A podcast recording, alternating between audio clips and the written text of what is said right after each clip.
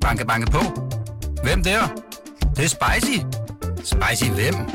Spicy Chicken McNuggets, der er tilbage på menuen hos McDonald's. Badum, bom, tji.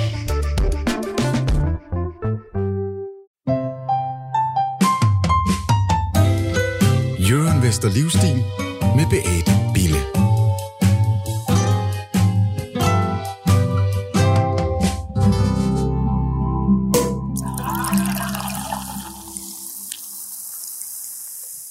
Træk vejret ind og så ud. Den simple øvelse gør du og jeg omkring 20.000 gange om dagen for at få ilt i kroppen. Men hvis man arbejder målrettet med sit åndedræt, og måske kombinerer det med isbade, så bliver man sundere, stærkere og gladere. Det mener i hvert fald min gæst i dag, David Ove, som i den her podcast vil lære dig og mig om, hvorfor og hvordan vi bør træne vores åndedræt. Så velkommen til, David. Tak for det. Vi har jo gået på teaterskolen sammen. Du Ja. er uddannet skuespiller, psykolog, og nu er du medejer af sundhedshuset Innersight, og så er du Wim Hof-instruktør. Mm-hmm. Ja, Dejligt at have dig her. tak for det. Jeg har glædet mig. Øhm, David, fortæl mig lige Wim Hof-metoden.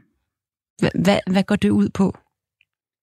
Altså til dem, der ikke kender Wim Hof, så er han en ekstremt fascinerende gut fra Holland. Han er 63 år gammel nu, og da han var 17 år, der øh, fandt han ud af, at det at gå ned i koldt vand, altså han vandrede rundt i, øh, i Amsterdam, og midt om vinteren, så fik han bare sådan en trang, som man jo kan undre sig lidt over, men han fik sådan en trang til at gå ned i det kolde vand.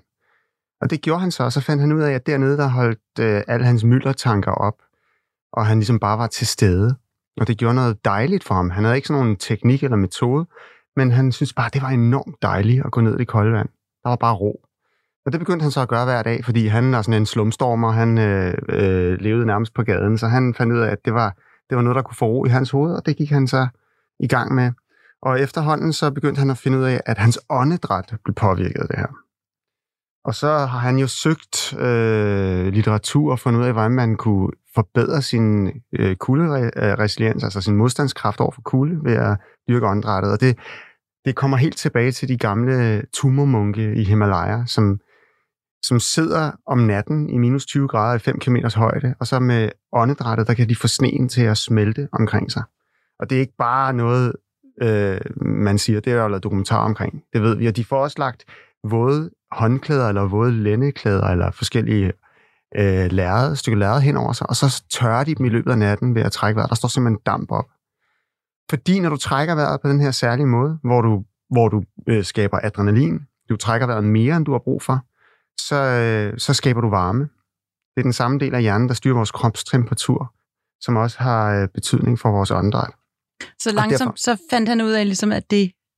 Det fandt han ud af, ja. Og så begyndte han at, altså han var sådan en, han var sådan en dude, han har langt hår og dyrket yoga og lavet alle mulige forskellige ting, men så blev han kendt som sådan en slags circus act, fordi han kunne slå alle mulige verdensrekorder. Han, øh, Altså Øh. verdensrekorder med at sidde lang tid i koldt bad, eller? ja, og så har han løbet, øh, øh, løbet en maraton i bare fødder på Nordpolen, og han har også løbet igennem Sahara uden at drikke vand. Og sådan. Han lavet sådan en hel masse ting, som har givet ham opmærksomhed, og som gjorde, at han, øh, han var sådan en, man tog ind i et øh, talkshow i, i Holland og sagde, her har vi cirkusklovnen, der kan det her. Men langsomt så fandt man så også ud af, at, øh, at der skete noget fysiologisk i ham. Ja. At han var, altså udover at han var i stand til at holde vejret enormt længe, og han var i stand til at øh, modstå kulde, så ændrede det også hans øh, helbred. Han, kunne, han kan med tankens kraft stoppe øh, immunrespons, og han kan, han kan styre nogle ting i kroppen, som man egentlig ikke troede kunne lade sig gøre. Og det er jo enormt fascinerende for sådan en som mig.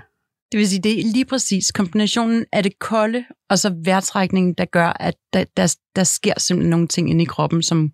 Ja, altså øh, hvis, du er, øh, hvis du er udsat for en stressende situation, så går kroppen i en form for overlevelse. Øh, vi kender det fra fight or flight, hvor man er i stand til at med adrenalin og kortisol at løfte en bil, hvis ens barn er, er klemt under det, og man kan løbe hurtigere end nogensinde, man ser klarere, man er til stede.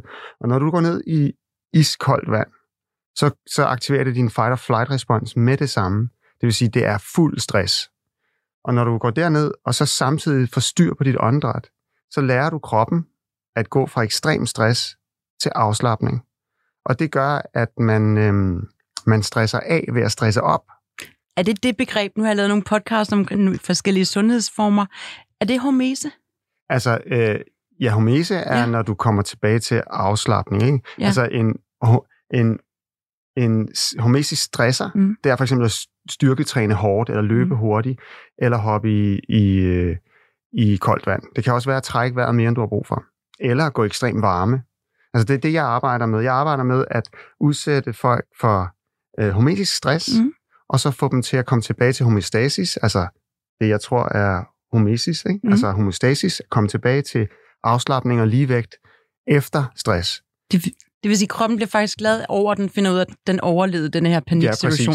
Og, det, og jeg, har jo, jeg arbejder som psykolog og har haft øh, masser af klienter, der kommer til mig og er bange. Det er jo... Øh, det er jo ikke så få af os, der lider af angst. I virkeligheden er den her undgåelsesadfærd, som angsten bærer med sig, måske noget, vi alle er ramt af på en eller anden måde. Og selvom vi er velfungerende, mm. så lader vi være med at gøre noget, fordi vi synes, det er lidt ubehageligt.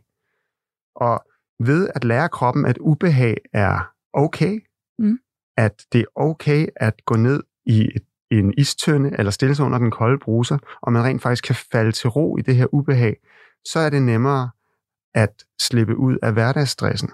Det vil sige noget, man umiddelbart overhovedet ikke har lyst til. Ja, men altså, jeg, jeg, Det, det, så får man den effekt bagefter, at man bliver glad, fordi det lykkedes, det var okay, man overlevede. Øhm, jeg, jeg er rigtig dårlig til isbad, men jeg vil rigtig gerne prøve det på et tidspunkt. Mm. Og, øhm, men jeg tænker, David, hvad, hvad er videnskabeligt? Er det her bevis, ligesom at det rykker? Ja, altså der, mm. er, der, er- altså der er lavet en altså ret omfattende undersøgelse af Wim Hof som person. Mhm. Øh, men altså nu, nu er jeg Wim Hof-instruktør, men jeg er også psykolog, og jeg bruger også andre teknikker end hans. Og noget af det, der er, er meget underbygget, det er, at de her overlevelsesceller øh, går i gang, når man, når man for eksempel holder vejret. Når du begynder at holde vejret forbi der, hvor du tror, du skal dø. For det første er det mentalt styrkende, at du opdager, at det skulle du ikke. Mm. Når dit iltniveau, altså din iltmætning i blodet, falder under et øh, noget, man kalder oxygen deficit, når man kommer under det threshold der, så begynder man at generere EPO i sine celler. Og EPO er øh, det, cykelrytterne tog i nullerne for at køre hurtigere, fordi det skaber mere hemoglobin, Mm. som gør, at man kan transportere ilten. Hvis du holder vejret endnu længere, så viser det sig også, at øh, milten trækker sig sammen og fyrer en, en, en øh, gemt reserve af, af røde blodlegemer, altså hemoglobin ud i blodet. Så når du holder vejret, når du begynder at flytte din øh, tolerancetærskel over for CO2, så skaber du bedre øh, træningsmuligheder i fremtiden, du bliver bedre til at optage ilten. Så man bliver gladere og stærkere og sundere. Ja, det her det var så et eksempel på, Ja. at du bliver, øh, du bliver sundere, og du bliver stærkere. Men altså, ud over det, så når du, øh, både når du hopper i koldt vand, og når du trækker vejret på den her måde, så udskiller du dopamin og øh, endorfiner, som er smertestillende, men som også er et lykkehormon. Serotonin, som er det, vi tager, øh, eller vi tager sådan noget S, altså sådan noget anti-reuptake, når vi tager vores øh, lykkepiller. Det er serotonin. Det er ikke, fordi vi får mere serotonin, vi, vi får det bare længere i, i synapsen mellem de to øh, hjerneceller. Ikke? Så vi, vi, øh, vi skaber simpelthen alle de her happy hormones, Mm. og det gør vi, og vi er selv herre over det. Altså vi er simpelthen det, jeg kalder, vi er vores eget apotek. Vi åbner for vores indre apotek. Så vi kan gøre det helt naturligt. Fuldstændig naturligt. David, øhm, vi skal lige om lidt, så skal vi lave en øh, vejrtrækningsøvelse sammen. Ja. Øhm, som jeg glæder mig rigtig meget til. Mm. Øh, inden da, hvad, hvad nu, hvis man ikke har adgang til det der super kolde havliv uden for sin vindue? Hvad kan man så gøre? Altså, øh, man kan jo bare gå i koldt brusbad. Det er, altså, vi har en dansk forsker, der hedder Susanna Søberg. Hun har skrevet en bog, øh, som er ret god, der hedder- hedder Hop i havet. Mm. Og der beskriver hun alle de positive effekter ved det kolde gys. Og det er faktisk sådan, at det, vandet behøver ikke være iskoldt, for at du får effekt af det. Det skal bare være under 16 grader. Så de fleste, selv om sommeren, de fleste øh, brusebad er under 16 grader. Om sommeren kan de godt ligge på de der 14-15. Men om vinteren kommer vi helt ned på omkring 10, måske ned på 8 grader. Og så er det altså koldt at stå under bruseren. Og det virker også. Der er lavet masser af undersøgelser, øh, der viser, at folk, der tager et koldt brusebad hver dag, har færre sygedage, er gladere, er mere optimistiske, har, øh, har, har, altså har det hele taget bare godt. Og jeg gør det hver dag. Men man kan jo også øh, komme ud til mig. Jeg har et center, hvor vi har isbad, øh, og der er masser af der er masser af, øh, hvad hedder det, spa-steder og sådan noget, der er begyndt at forstå, at det her også er wellness, at man rent faktisk godt kan gå fra det varme til det kolde. Så det er det, der hed krokodillebadet i gamle dage i Ja, ja. Ja. Det, det, er jo så, det er jo så der, jeg tror, det ligger omkring 8 grader eller 10 grader. Okay. Ude hos mig, der er det, der er det cirka 1 grad. Ikke? Der er det is, der ligger is på toppen. Okay. Så vi skal, nu skal vi lave den der vejrtrækningsøvelse. Mm. Så hvis man har et koldt brusebad derhjemme, og det har vi alle sammen stort set, så, så den kombination vil være Ja. effektiv. Skal jeg lige forklare lidt om den? Ja, du Ja, skal. fordi, fordi den her korte, vi skal lave, altså jeg Mm. laver som regel, når, vi, øh, når man laver en, øh, en åndedrætssession, det der tumor breath, som betyder fire breath, som de munkene gjorde, som Wim Hof også er inspireret af, det er det, jeg som regel laver på min, på min hold, der, der tager det 15-20 minutter, og man skal ligge ned, fordi man bliver temmelig svimmel. Der laver man en overiltning af blodet, det vil sige, at man trækker vejret mere, end man har brug for, og så, så vasker man langsomt CO2'en ud. Og når CO2 bliver vasket ud, så begynder man at mærke det prikker i fingrene, fordi man får ikke ilt nok. CO2 har den effekt, at det åbner cellerne, så når vi ikke har noget CO2, så kan vi sim- simpelthen ikke optage ilten. Og det kender vi fra folk, der får et angstanfald og trækker vejret sådan her. Hvis de ikke får en pose at puste i, så deres CO2 kommer tilbage, så besvimer de på et tidspunkt. Mm. Fordi hvis man gør sådan her, så bliver man simpelthen svimmel. Og øh, det, skal, det, det gør vi så i cirka to minutter, og så holder man vejret. Så man går fra sympatisk, altså fight or flight, til parasympatisk ro. Og det gør man flere gange. Det vi skal nu, Mm. det har vi jo ikke tid til at lave i 20 minutter. Det er en reset-øvelse, kalder jeg den. Man resetter ligesom sit nervesystem ved lige at give det et skud adrenalin. Og så falder man til ro. Men det vil sige, at det er også sådan en øvelse, jeg tænker, øh, kan man lave den i løbet af dagen i en frokostpause, hvis man Ja, ja. sidder på en arbejdsplads og ved at Ja, blive ja, sindssyg over et Altså- møde eller et eller andet? Jeg har jo, øh, under corona, der havde jeg øh, en masse sådan pop-ups til forskellige virksomheder, til, hvor de sad derhjemme, så var jeg inde og snakke med dem og lige motivere dem til at lave en træningssnack. Mm. Og min træningssnack er sådan en 4 minutters tabata, hvor man lige laver noget træning. Det gør også, at du, de, du lige øger blodsukkeret, og så slipper du for at have lyst til den der sneakers. Og hvad er tabata? Tabata, det er sådan, hvor du, hvor du arbejder i 20 sekunder og 10 sekunders pause i 8 runder, så det varer 4 minutter. Men du snyder hjernen, så det føles ikke som 4 minutter. Det føles bare som 20 sekunder pause, 20 sekunder pause. Og, du Og det nå- kan være alle mulige styrketræning. og, og hvis man gør det med én muskelgruppe, så for eksempel kun laver squats, så bliver du temmelig øm i benene, fordi syren går op og væk, op og væk, op og væk, og så, så bygger det sig op. Hvis du blander det med forskellige øvelser, så, så, så bliver du ikke lige så syret, men du får alligevel den her øh, fornemmelse af at være blevet aroused og blevet mere frisk, og du kan koncentrere dig bag din skærm igen. Det er ikke alle, der lige kan gøre det i høje hæle eller i deres arbejdstøj, når de sidder på kontoret, men alle kan lave en åndedrætsøvelse på 45 sekunder, ligesom Ude på den, toilettet. lave. Men det behøver du ikke. Du kan jo lave det foran din skærm. Ja. Du, eller du kan lave det sammen med dine kollegaer. Mm. Og når du gør det, så øger du også din adrenalin, og dermed også din opmærksomhed. Du øger dit blodsukker. Fordi altså, i, i, i den oprindelige form, så er adrenalin og kortisols... Øh, øh, og, øh, altså, der, der er mange grunde til, at vi har det i blodet. Ikke? Men når vi øh, bruger det, som øh, at vi udskiller kortisol om morgenen, så er det for at hæve vores blodsukker, så vi vågner. Mm. Så vi har mest kortisol, altså stresshormon, om morgenen, og så falder det i løbet af dagen. Det her, det, når vi hæver det kortvarigt ved at træne, så øger vi vores blodsukker, og så får vi ikke lyst til en snack. Så hvis du sidder klokken 3 om eftermiddagen og har lyst til den 17. kop kaffe, eller du har lyst til et stykke chokolade, bare for at kunne holde dig vågen, Og colaen står fast på bordet. Ligesom. jamen så, ja. så lad det være, og så gør det her i stedet Mm. for. På 45 sekunder, så lover jeg dig, så øger du din energi og din opmærksomhed. Og du kommer til at spise sundere, måske. Det er fordi Det er det. ja, og blodsukker falder ikke lige så hurtigt bagefter. Jeg, jeg synes, det lyder altid. Så nu skal vi øh, prøve. Øhm, Må jeg komme med, altså hvis der er nogen, du der, må komme med alt, og der du nogen, der- styrer det her. hvis der er nogen, der sidder og øh, lytter med live, og I kører bil, Mm. så må I ikke gøre det. Nej. Det er meget vigtigt, fordi, øh, og hvis I står op, så vil jeg bede om at sætte jer ned. Så ikke i metroen. Jamen godt, jo jo, gør det bare, men så lad være med at give den fuld gas. Ja. Altså det er lidt ærgerligt, fordi der er en chance for at besvime. Jeg har, jeg har selv øh, siddet foran min dejlige kone Marie ved, ved bordet derhjemme og lavet den her, og så knaldede jeg bare hovedet direkte ned i køkkenbordet, fordi jeg havde givet den lidt for meget gas. Hvorfor? Var du træt den dag, eller du havde bare givet den for meget gas? Ja, men, eller? ja, men, men, men, men jeg, havde, jeg, jeg eksperimenterede med, hvor meget jeg kunne give. Og hvis du giver for meget i trykket, øh, jeg forklarer lige, hvad vi skal gøre, når du giver for meget i trykket, så kan du altså blive ret svimmel. Jeg er ret gravid. Kan jeg lave den? Du kan godt lave den. Okay. Jeg vil bare Vi- sige, alle, der sidder derude, lad være med at være i gang med noget, hvor det er noget lort og besvime.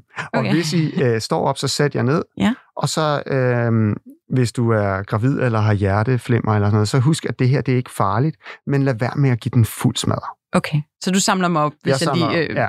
Og vi sidder ned. jo ned. Vi sidder ned. Ja. Men det, man skal gøre, det er, at man skal tage 10 dybe indåndinger. Og indåndingerne skal gerne være, så vi fylder lungerne helt ned i lungespidserne, der hvor de fleste gasudvekslinger foregår. Vi har en tendens til at trække vejret op i toppen af lungen, som højkostal.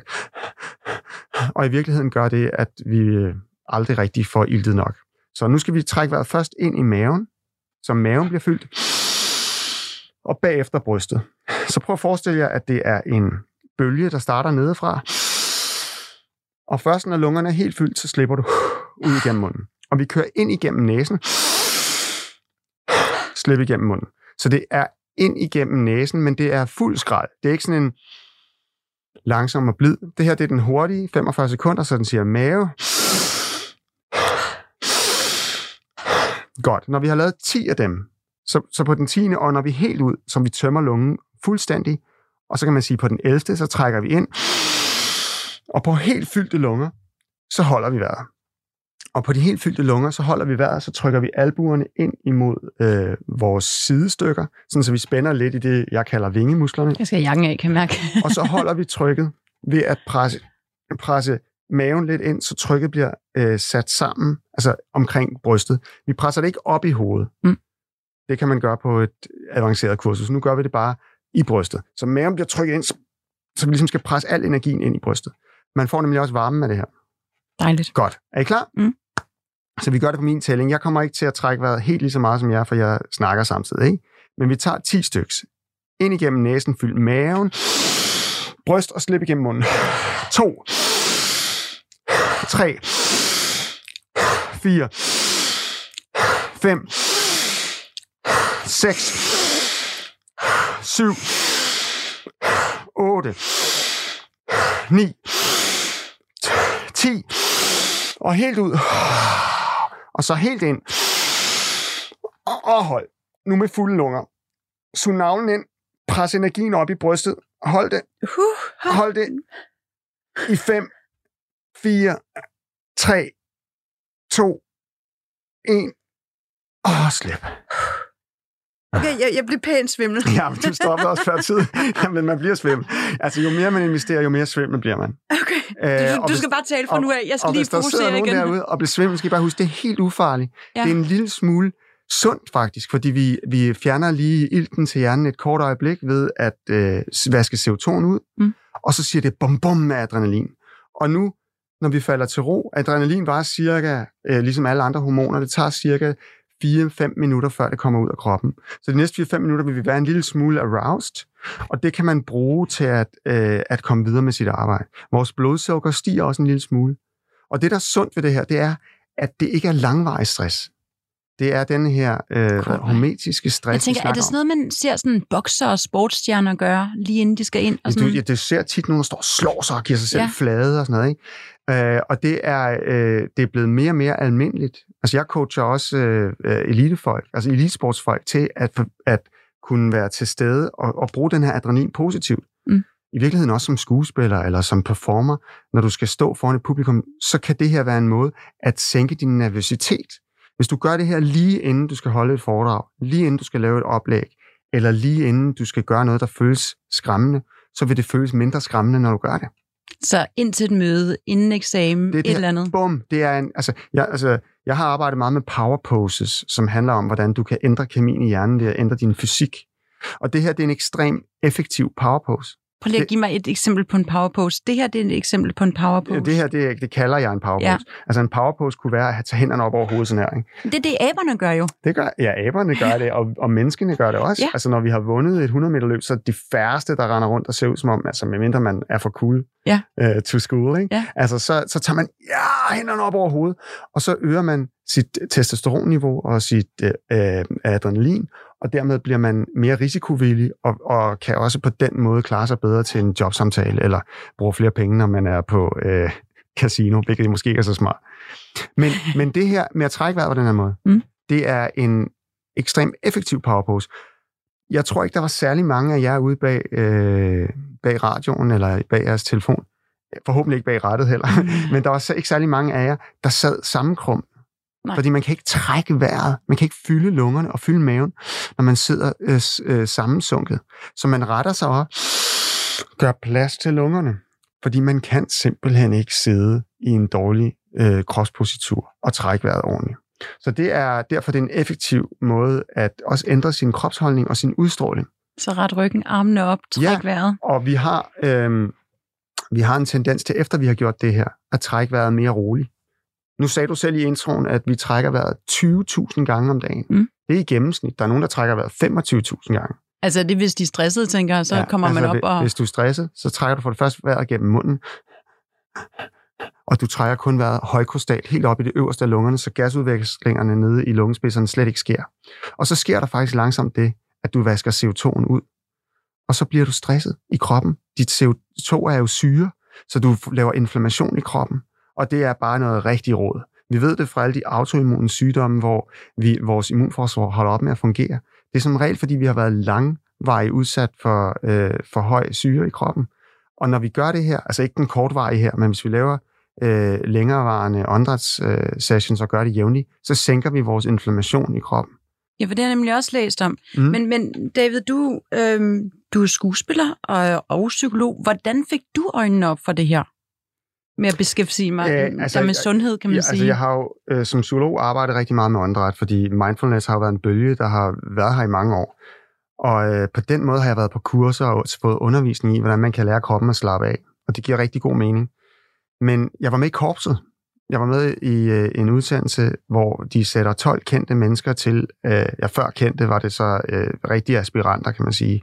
Øh, stort set kun mænd. Jeg tror, der var en enkelt kvinde med. Men ellers her, der var det både mænd og kvinder. Vi blev udsat for det, der svarer til en fingeret optagelsesprøve til jægerkorset. Så det er sådan en hel masse pinsler, man bliver udsat for i otte døgn. Og det gjorde jeg for to år siden, i oktober måned. Så det er næsten to år siden. Og det var rockerkoldt. Øh, Det var en kold oktober. og hvad skulle I igennem af vi, vi udfordringer? blev udsat for alt muligt øh, med at bære rundt på træstammer, og vi skulle øh, bokse med hinanden, og øh, alt muligt, og fik ikke noget mad og ikke noget søvn, og alt det her, man, jeg var forberedt på. Det, jeg ikke var forberedt på, det var kulde. Og på femte dagen, Altså sådan frys generelt, eller kulde ned i vandet? ja, altså når du går rundt og fryser, så, så, øh, så er du selvfølgelig kold, men når du går i vand, så jeg tror, det er 25 eller 27 gange mere, at kulden bliver overført, når du er i vand. Så selvom du går rundt i minus øh, whatever på land, så snart du kommer ned i vandet, så bliver kulden bare overført meget hurtigere. Okay. Så øh, vi var i 12 grader vand. Altså vandet var ikke lige så koldt som det, jeg går i nu, eller jeg, når man vinterbader. Men vi var der i tre kvarter. Vi blev smidt ned i vandet, og så var vi der i tre kvarter. Og så kom vi op igen, og så måtte vi ikke få tørt tøj på. Og så står den der stride vind altså bare igennem din uniform. Og vi løb rundt og lavede alt muligt mudderbadning og slagsmål, og hvad vi skulle lave, alle mulige øh, gemene ting i løbet af den her kuldedag. Og da vi så endelig ved eftermiddagstid kommer tilbage øh, på kasernen, så øh, vi ved jo godt, at dagen ikke er slut, men vi tror, nu skal vi have tørt tøj på, men det var der ikke noget af. Vi skulle bare blive i vores våde uniformer og blive ude på pladsen. Og øh, så får vi lov til at tænde en sprittablet, altså en lille bitte sprittablet på størrelse med sådan en, du ved, sådan en vasketaps, man smider i, i opvaskemaskinen. Og så tage vores regnslag ud over og sætte os på vores, øh, vores rygsæk, og så får vi varmen fra den der ene lille sprittablet. Og der skete bare et eller andet med mig. Da, det, da jeg fik varmen en lille smule, så begyndte jeg bare at græde. Jeg bliver så glad. Jeg, jamen, det- jamen, jeg, ved, jeg, var, jeg var ikke klar over, hvad det var. Jeg blev bare sådan ramt emotionelt. Jeg blev virkelig påvirket, sådan, både jeg var fysisk, men, men emotionelt påvirket. Og det, det undrede mig sgu lidt, for jeg var ikke ked af det. Jeg var overhovedet ikke modløs. Jeg havde den der jernvilje om, at jeg skulle nok stå igennem det her. Om de så havde gjort puttet mig i vand i længere tid, så, så skulle jeg nok... Altså, jeg troede på det, ikke? Mm. Men da jeg så kommer hjem, jeg har gennemført det her, ikke? og så øh, kommer hjem, så begynder jeg at undersøge, hvordan det kan være, og hvad der sker i hjernen. Fordi du var overrasket over, hvor meget den der kulde Ja, havde gjort ved dig. hey, det var Ligesom. vildt. Og det er jo så også der, jeg, jeg opdager Wim Hof, Mm. og begynder at læse mig ind i den litteratur og alle de undersøgelser, der er lavet. Og det er sådan, at hjernen, øh, øh, altså det, der hedder hypotalamus i hjernen, som er en struktur, som styrer vores kropstemperatur. Den styrer også vores søvn, den er med til at styre vores åndedræt, og så har den en hel masse effekter på vores hormonelle system sammen med hypofysen, som er den der lille ært, man kender, der sidder inde i hjernen, hvor man tænker, det er hele vores sexdrift og sådan noget, Mm. der bliver styret af den. Men det er simpelthen alle vores hormoner, den er med til at øh, aktivere. Så når du ryger i koldt vand, så bliver du emotionel, du bliver udsat for noget. Altså udover at du får dødsangst, fordi det er et potentielt dødeligt element, du er i. Hvis du bliver siddende der, øh, eller svømmer rundt i en halv time, så er det lige før, at øh, helikopteren holder op med at lede efter folk, fordi efter en halv time, så er man som regel omkommet i Mm. 0 grader vand. Ikke? Øh, selvom Hof, han kan jo sidde der i to timer, han har jo verdensrekorden. Men jeg tænker, er der et eller andet, kan man måle et eller andet fysiologisk ved, at han er anderledes end... Øh, Han har en lille smule mere brunt fedt, og brunt fedt, det er det, er det fedt, som er rigt på mitokondrier. og som, det, er det det gode fedt at have? Ja, det er sindssygt godt, fordi det æder det hvide fedt. Okay, Og det er også derfor, at hende, Susanna Søberg, hun er blevet så sindssygt populær, fordi Mm. hun har fundet ud af i sin forskning, at man taber sig. Og det er jo det, noget folk kan forstå. Ja. Så hvis du går i koldt vand, så øger du din grundforbrænding. Og derfor øh, så... Øh, så du kommer af med det hvide. Ja, men fordi det brune æder det hvide. Ja. Og man kan sige, børn, der bliver født, øh, de har mere brunt fedt, og så forsvinder det i løbet af deres liv, fordi vi begynder at tage tøj på, før vi fryser. Altså, vi er jo en, øh, vi er jo en evolution, som nogen vil kalde en devolution, fordi vi ikke udsætter os selv for det, vi egentlig er skabt til. Og, og, og, og altså, nu skal vi ikke snakke så meget om en anden kæphest, jeg har, Nej. men, men, men, men intermediate fasting, fordi det er lidt det, er lidt det samme. Folk Ja. ja. tror, at vi skal spise hele tiden. Øh, og i virkeligheden er vi ikke skabt til at spise hele tiden, men er skabt til at holde nogle pauser. Og der, øh, der sker det samme. Kroppen begynder at regenerere, når man holder pause, og ens insulinniveau ikke er så højt, at man hele tiden skal skabe hvidt fedt. Og der er det så, når man faktisk fryser, nu går jeg tilbage til det, vi snakker om, ikke? når man fryser, så aktiverer man det brune fedt. Og så kan man faktisk vokse i sin masse af brunt fedt. Og man kan komme af med det hvide. Og man kommer ind med det hvide, ja. Det vil sige, vi, det gør ikke noget at stresse kroppen lidt. Det gør ikke noget at være sulten. Det gør ikke noget at fryse. Vi Prøv at overlever. Prøv at jeg, øh, jeg er ved at skrive en bog om det, og den hedder Det skal gøre ondt. Øh, og det er, fordi vi, øh, vi skal lære, at undgåelsesadfærd, at det at lade være med at gøre noget, er en, øh, det er angsten, der har fat i os. Vi har brug for at udsætte os selv for ubehag. Og jeg vil ikke sige, at det at trække vejret er ubehageligt. Jeg vil ikke sige, at det at gå i koldt vand er ubehageligt. Men for nogen er tanken om at skulle gøre det en overvindelse. Jeg har det sådan, når folk kommer til mig, så føler jeg, at jeg giver dem en gave. Når jeg, når jeg lægger folk ned på gulvet, og jeg lærer dem at trække vejret dybt og bevidst, og de får den her, de her fornemmelser, fordi der er mange, der får, altså jeg selv er også sådan lidt afhængig af de der fysiske, det, det, det summer i kroppen, og du zoner helt ud, og du øh, kan, kan opleve at se farver, og øh, nogle gange er du så heldig, at du udskiller DMT, som jo er det her drømmestof, pinalkirtlen udskiller, når man, øh, når man sover og, og drømmer. Og, og det, derfor kan man få sådan lidt drømmesyn og sådan noget, og det er jo så vidunderligt. Men hvem, hvem arbejder du typisk med? Hvem. Det- kommer til dig? Altså, det er meget forskelligt, fordi Mm. jeg, øh, jeg er også sådan en, der bliver opsøgt af folk, der gerne vil forbedre deres performance, som gerne vil være øh, bedre til at stå foran et publikum, og så det er sådan noget stressreduktion i forhold til en eller anden form for performanceangst. Øh, og så har jeg helt almindelige klienter, der kommer og, og har ramt af angst eller stress. Det mest er stress og angst, jeg håndterer. Øh, og så har vi i Energize, der har vi øh, hold, som er åbne for alle. Det, og, og jeg vil sige, det at optimere bare 1% af sit åndedræt, Og det hold, du har for eksempel, så kommer man ud, og så sidder man i isbadet og laver... ja, ja, det starter omvendt. Det starter med, at du kommer, øh, du kommer og så øh, får du en introduktion til, hvad der skal foregå. Så laver du en åndedrætssession, hvor du lærer det her øh, Tumo Breath. Og så laver vi bagefter, når vi har fået styr på åndedrættet, en frivillig hvad hedder det, isænkelse i koldt vand. Og der kan man så vælge også at gøre det bare med hænder eller fødder første gang. Fordi nogen er det, det er lidt voldsomt bare at smide sig ned i isvand. Kroppen går jo i total stress.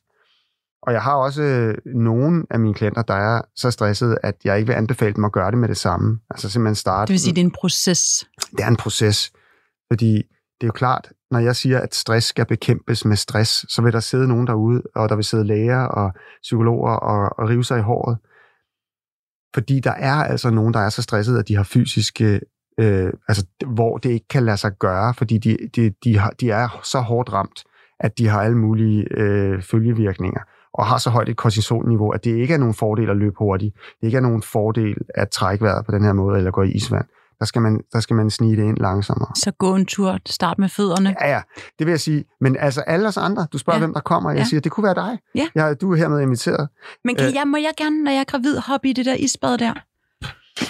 hvis jeg ikke har gjort altså, man plejer at sige, jeg plejer at sige, min- min kone Marie, hun, da hun var gravid med vores første, der lavede hun forlæns salto dagen før fødslen. På, hun var, gik stadig til gymnastik. Ikke? Ja. Og det er absolut ikke anbefalet at gå til gymna, hård gymnastik, øh, når du er højgravid, hvis du ikke er vant til det. Mm. Så jeg vil sige, hvis du havde været vant til det, Så hvis jeg havde trænet siden day one, Ja. og min krop ikke gik i Ja. grundchok, jeg vil nok sige, at vi anbefaler ikke, øh, at gravide går i øh, koldt vand. og hvad vil folk, tænker jeg også, der har sygdom, altså hjerte og sådan noget? Jamen, der er ikke nogen evidens for, at det er mere farligt. Altså, det er jo klart, øh, du, du øger jo adrenalin, og du, dit blodtryk stiger kortvarigt, og så falder din puls faktisk efter selvfølgelig. Ikke? Og det er jo lidt ligesom at træne hårdt. Mm. Det, det, det, det er næsten farligere at lade være, vil jeg sige. Så jeg vil, jeg vil anbefale folk, øh, der har højt blodtryk, at komme i gang med at bevæge sig, komme i gang med at trække vejret, og så bare mærke grænserne. Og det er jo der evidens for, at det, så falder blodtrykket jo, ikke? Mm. Altså, øhm, hvad siger du til folk, som siger, jeg har ikke tid til at lægge mig ned 15 minutter om dagen og trække vejret? Jeg siger, øh, for det første siger jeg, at du har ikke råd til at lade være. Altså fordi hvis du er så stresset, at du ikke har 15 minutter, så begynder det at, at være der, hvor du skal tænke over, hvad du skal prioritere din tid til. Men når det er sagt, så, øh, så jeg har gjort det hver dag i, i de, det første år, jeg gjorde det, og havde ekstreme effekter af det. Jeg har aldrig været så rolig, jeg har aldrig haft brug for en middagslur, jeg har altså, haft så meget energi. Men, men nu er jeg nede på at gøre det 3-4 gange om ugen. Og så laver jeg til gengæld, jeg underviser jo så meget, at jeg på en eller anden måde bliver, jeg, jeg bliver, er jo Stimuleret. lidt, jeg bliver stimuleret, men, men så laver jeg kortere sessions. Altså den, det minut, vi lavede nu, det bruger jeg. Klon. Og kroppen har jo vendet sig til at, at, at skabe energien hurtigt. Så jeg kan også på, på en kortere session faktisk øh, få en effekt. Så en lille smule er bedre end ingenting, så Ligesom alt træk andet. vejret. Ligesom alt andet. Ja. Det er derfor, jeg også bruger de her træningssnacks på fire minutter. Altså en Tabata på fire minutter, hvor du bare laver helt almindelige squats, og ikke engang ned i 90 grader, bare i 45 grader, så du ikke bliver alt for øm i benene. Det er klart bedre, end at lade være. Tusind tak. Jeg skal lige høre en ting her på. Mm. falderæbet. Mm. Hvad er din vildeste Wim Hof? Øh, hvad, hvad er den vildeste oplevelse? Altså, der har jo, øh, når, når, hvis du læser ind i litteraturen, så bliver man nærmest sådan lidt bange for, at det er insektagtigt. Men for jeg huske, jeg så dig på Instagram, hvor ja. Jeg blev så fascineret, at du stod ude i sneen, altså med op til knæene og trak vejret et eller andet sted i Polen. Ja, altså, da jeg blev uddannet instruktør, der var jeg i Polen i en uge, og der lavede vi øh, lidt ligesom sådan nogle øh, lidt ekstreme ting for at mærke det, så man vidste ligesom, hvad man... Altså, så vi havde været et helt andet sted, end dem, vi skal udsætte for noget, for jeg jo ikke udsætte nogen andre for det samme. Men der stod vi blandt andet, altså en af dagene, der gik vi rundt i bare overkrop, i, i, det var jo i Polen i et bjerg, ikke? så går man rundt og i, i minus 10 grader i, i bare overkrop i to timer, tre timer, og det, det er altså ikke koldt. Det er overraskende, øh, at, fordi blodet trækker sig bare ind til de indre organer, og så bliver huden kold, men du bliver ikke kold, du fryser ikke. Og der havde vi så også stået, øh, jeg tror det var tæt på en halv time, i bare fødder i sneen. Og der er du altså ret, det, det gør ondt i fødderne. Det gør sindssygt ondt i fødderne, men så holder det op med at gøre ondt på et tidspunkt, og du Fordi får du ikke kan mærke dem mere. Ja, fordi blodet trækker sig væk. Men det mest ekstreme, det var, at jeg sad 10 minutter i, øh, i et øh, springvand, havde jeg sagt, nej, i et vandfald, øh, hvor, hvor det her smeltevand, som jo er meget tæt på 0 grader, øh, bevæger sig så meget. Så en ting er at sidde i et iskar i 10 minutter, men at sidde i vand, der bevæger sig, det, det var meget koldt. Og da jeg kom op, så kunne jeg ikke hverken mine hænder. Jeg kunne, da jeg tog badebukserne af, så kunne jeg ikke mærke, at jeg tog dem af. Fordi de, altså, jeg var lige så kold som de her kolde badebukser. Så øh, det tog mig næsten en halv time at få varmen igen. Jeg stod, vi, vi blev stående ude i skoven i, i, og, og skulle have vores tøj på selv. Vi skulle, det ligesom, opgaven var, at vi skulle blive, øh, hvad, hvad hedder det, få varmen selv ved at trække vejret. Så få varme, det var ikke noget med at gå indenfor. Det var Nej, noget med nej, at blive nej, ved med at stå Nej, nej, ude. så vi stod udenfor i, i frost, og jeg stod og lavede, der laver man meget af de her horse stands, øh, og står og bruger de store lårmuskler og siger hu, ha, hu, ha. Og så få varmen i fingrene, når jeg kunne bruge fingrene, så kunne jeg tage underbukser på. Og så når jeg ligesom øh, kunne mærke min tær lidt igen, så kunne jeg få sokker på. Og så langsomt fik jeg mit tøj på. Til sidst havde jeg alt mit tøj på, og så, øh, da alle ligesom havde fået gjort det, så gik vi tilbage til hotellet, som lå en halv time væk. Øhm, og det, det var ret vildt. Men altså, jeg vil sige, det allervildeste, jeg Ja. har oplevet, øhm, det er den effekt, det har på folk.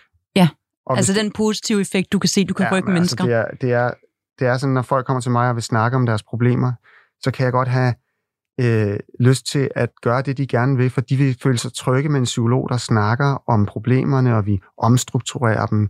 Jeg har kognitive redskaber, jeg har narrative redskaber, og jeg hjælper dem, og det har jeg gjort i mange år, og det er jeg god til. Men nu har jeg det sådan, jeg ved, at det hjælper dem mere, hvis jeg får dem i gang med åndedrætspraksis og begynder at tage nogle kolde bade. Så det, det har så vist sig igennem altså, den periode, jeg har gjort det, at mine klienter får det hurtigere, bedre. Og jeg får nogle øh, tilbagemeldinger, som, som jeg ikke troede var mulige. Jeg synes, det lyder fantastisk, David. Det har været så inspirerende at høre dig snakke om det, og jeg glæder mig til at gå lidt mere i gang med det om et par måneder, øh, ja. så vil jeg komme ud og besøge dig. Men det vil jeg glæde mig til. Tusind tak, fordi du kom. Det var dejligt at høre. Jeg skal sige tak til journalist Signe Terp, og i produktionen var Clara Maria Endresen, og i teknikken i dag sad Jens Marot. Tusind tak.